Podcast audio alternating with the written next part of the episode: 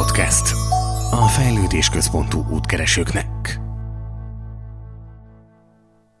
Drága hallgatók, köszöntelek az év utolsó podcast adásával. Egy olyan epizódot terveztem mára, amivel szeretném lezárni a 2020-as évet. Úgy gondolom, hogy még soha nem zártunk le ilyen nagy lelkesedéssel egy évet se korábban, mint ezt a mostanit, és miért van ez?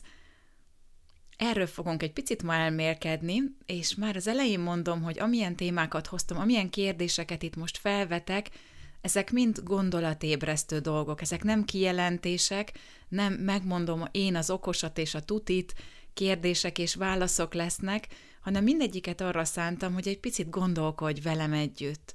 Legyünk kritikusak, ahogy ez a podcast mindig erről szól, nem kell elhinni nekem semmit, amit én itt mondok, hanem minden egy gondolat ébresztő.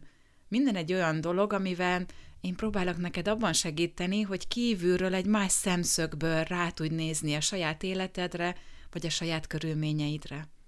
2020-as év. Először is gratulálok neked, hogy itt vagy, és erőben túlélted ezt az évet, biztos vagyok benne, hogy új tapasztalatokat szereztél, és sokkal erősebb vagy mentálisan, mint január 1-én voltál.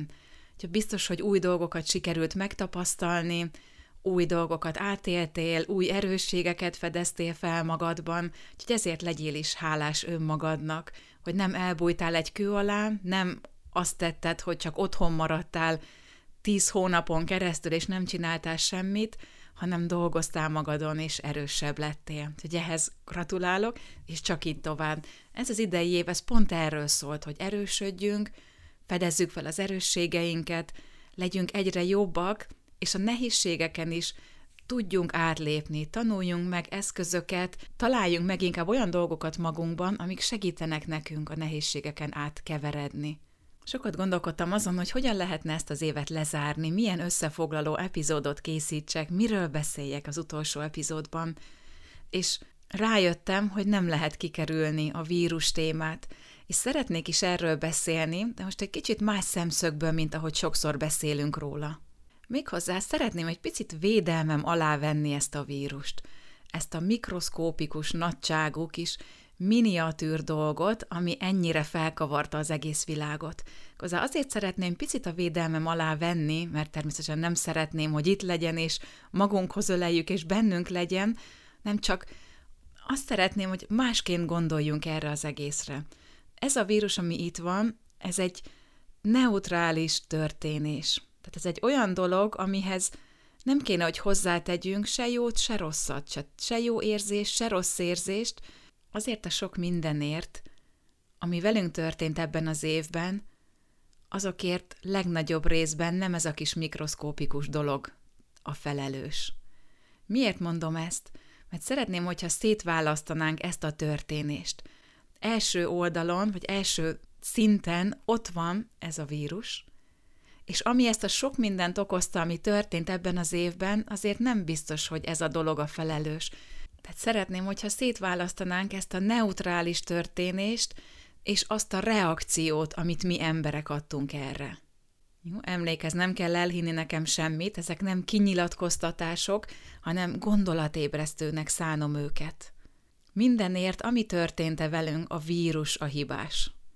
Vagy a szabályok, a korlátozások, a felettünk lévők, felénk helyezett embereknek a döntései esetleg. Hát amin én elgondolkodtam saját magam is, az az, hogy hogyan lehet szétválasztani ezt az esetet, ami történt, és a reakciót, amit viszont mi emberek adtunk rá.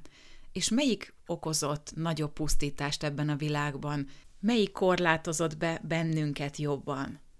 Úgyhogy ezt egy nyitott végű kérdésnek, gondolatébresztőnek szántam, a választ mindenki keresse meg saját magában. Amiért szintén kicsit a védelmem alá szeretném venni ezt a vírus, az az, amiért ez a mikroszkópikus dolog egy hatalmas nagy tükröt tartott elénk. Egy olyan tükröt, amibe bele kellett, hogy nézzünk mindannyian. Egy tükröt tartott, ami a megmérettetés tükre volt.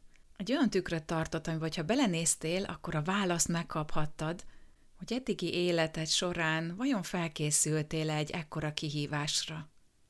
és nem is feltétlenül a betegségre gondolok, hanem akár egy olyan kihívásra, mint a sok korlátozás, a beszabályozás hozott. Felkészültem-e fizikailag és mentálisan egy ilyen kihívásra? Eddig egészségesen éltem-e? Tettem-e azért, hogy fizikailag jó állapotban legyek, hogyha akár nem is ez a vírus, de bármilyen betegség az utamba kerül, akkor azt le tudjam győzni. Eddig eszembe jutott-e? Tettem-e a fizikai egészségemért, az immunrendszeremért?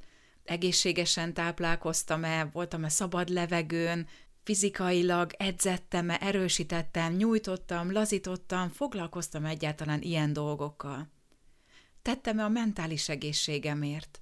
Tettem-e azért, hogyha stresszes vagyok, akkor azt le tudjam vezetni, hogy az egyensúlyt megtaláljam mentálisan, hogy a sok hajtok, hajtok után legyen egy kis pihenés? Tettem-e ezekért az életem során? Vagy most jött ez a nagy tükör, most belenézve rájöttem, hogy úristen, én erre nem készültem még fel. Ez a tükör ez egy olyan volt, mint egy vizsga. Eddig tettél-e, eddig tanultál-e, gyakoroltál, készültél-e, vagy most lepődsz meg, hogy jön ez a megmérettetés, és nem készültél semmit rá. Egy hatalmas nagy tükröt tartott abból a szempontból is, hogy belenézve feltehettem magamnak azt a kérdést, hogy hogy állok a halál gondolatához. Erről soha nem szeretünk beszélni, ez olyan tabu téma, nem is tudjuk sokszor kezelni, hogyha meghal valaki a baráti körünkben is, vagy egy barátunknak az apukája, anyukája, nem tudjuk sokszor, hogy mit tegyünk, szabad-e szólni, hívhatom-e, beszélhetek-e vele, úristen, mit csináljak, mi legyen. És most itt volt ez a téma is, mit tudok én ezzel kezdeni? Egyáltalán félek ettől. Hirtelen szembesültünk azzal, hogy úristen, én is meghalhatok. Lehet, hogy az életem véges, eddig nem is gondoltam rá, eddig olyan vígan el voltam, kár száguldoztam az autópályán, vagy veszélyes helyeken jártam, és ott egyszer se jutott eszembe, hogy én is meghalhatok. És most jött ez a pici dolog, emlékszel, a méretére gondoltam, hogy pici dolog, és hirtelen itt van, hogy vajon mit gondolok én a halálról? Ja, hogy én is meghalhatok? Ja, és a szerettem is meghalhat? Lehet, hogy az élet nem végtelen? Legalábbis ez az életünk nem végtelen. Tehát itt van ez a kérdés is, amivel szembe kellett, hogy nézzünk, volt is időnk leülni és gondolkodni rajta, hogy mit gondolok a halálról, az élet végéről. Félek-e attól, és ragaszkodom-e akár a saját életemhez? Rettegek-e azért, hogy lehet, hogy holnap meghalok? És ha rettegek, akkor miért rettegek? Mi az, amitől félek? Mi fog velem történni, hogyha én meghalok? Aztán jött a ragaszkodás kérdése is, ami a jogában egy olyan dolog, ami szenvedést okoz, a joga tanításában sokszor előjön a ragaszkodás kérdése, és most nem is piciben kaptuk meg ezt a ragaszkodás témát, hogy ragaszkodom-e akár egy jogapózhoz, vagy, vagy akár bármilyen apróbb dologhoz, hanem egyből egy olyan dologban kaptuk meg a ragaszkodást, mint a hozzátartozóink, a szerettünk, a saját életem, a munkahelyem, tehát olyan nagyobb mértékű dolgokban, amivel muszáj volt már elgondolkodnunk. Mi az, amihez én ragaszkodom? És amihez ragaszkodom, az mind szenvedést okoz. Hogyha úgy állok hozzá a dolgokhoz, hogy megbecsülöm, ebben a pillanatban élvezem, de nem ragaszkodom hozzá betegesen, akkor a szenvedést is meg lehet szüntetni. Ezt a témát inkább úgy közelítsük meg, mint hogy egy korábbi epizódban is beszéltem erről, a boldogtalan párkapcsolat titkában, hogy örüljünk, hogy együtt vagyunk, legyünk boldogok együtt, de önmagunkban is legyünk erősek. És ne ragaszkodjunk betegesen a másikhoz, ne menjen el odáig ez a helyzet, hogy nélküle már nem tudok élni, és hogyha ő nincsen, akkor én se vagyok. Aztán előjött az elfogadás témája is. Mi az, amit nem fogadtam el ebben az évben? Mi az, ami ellen harcoltam? Legtöbben nem fogadtuk el a szabályokat, azokat a szabályokat, amiket olyan vezetők hoztak, akikre valószínűleg nem is nagyon tudunk felnézni, legtöbben meg se bízunk bennük, nem jó példa, mutatók, nem jó vezetők, tehát olyan vezetők, akik lehet, hogy mondják, hogy te ezt csináld, de közben ők nem csinálják, nem bíztunk abban, hogy ők tudják, hogy mit csinálnak, mert láttuk, hogy csak össze-vissza kapkodnak, eszetlen szabályokat hoznak sokszor. Úgyhogy lehet, hogy nehezen fogadtuk el ezeket a vezetőket. Nehezen fogadtuk el, én személy szerint nehezen fogadtam el sokszor a szabályokat, most a legutóbbi bezárás alkalmával is, amikor a jogastúdiót teljesen be kellett zárni, és még egy ember se jöhetett be, tehát még egy magánórát se lehetett megtartani, miközben más helyekre, szépségszalonokba, masszörökhöz lehetett menni csoportosan.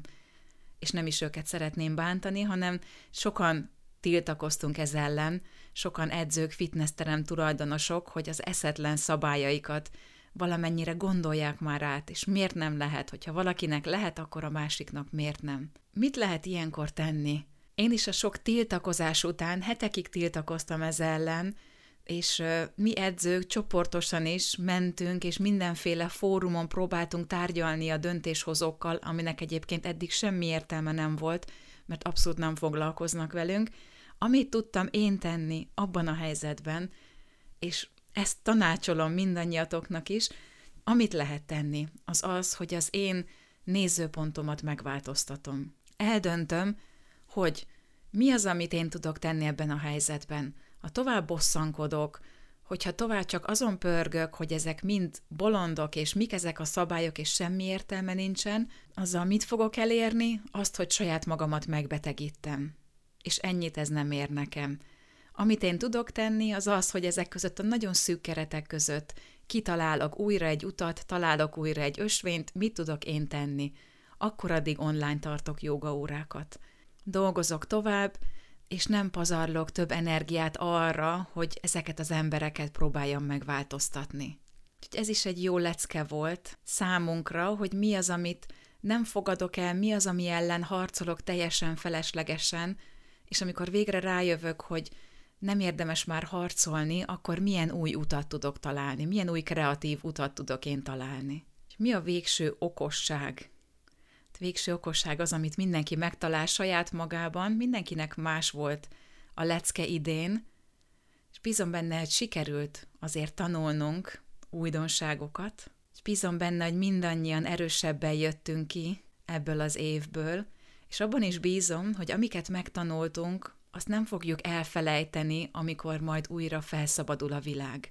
Az én végső okosságom az az volt, hogy, hogy a szabadságot az bizony belő kell, hogy megtaláljam, és már lassan kliségnek is hangzik ez, de én tényleg így éreztem, hogy ez az év erről szólt, számomra a legnagyobb félemelem az, hogy elveszik a döntésjogát, és a szabadságomat elveszik, és el is vették, hogy legyen miből tanulni, lejöjjön a tükör, és erre jöttem rá, hogy a szabadságot kívülről fizikailag elvehetik, de tőlem függ, hogy én azt átadom-e nekik.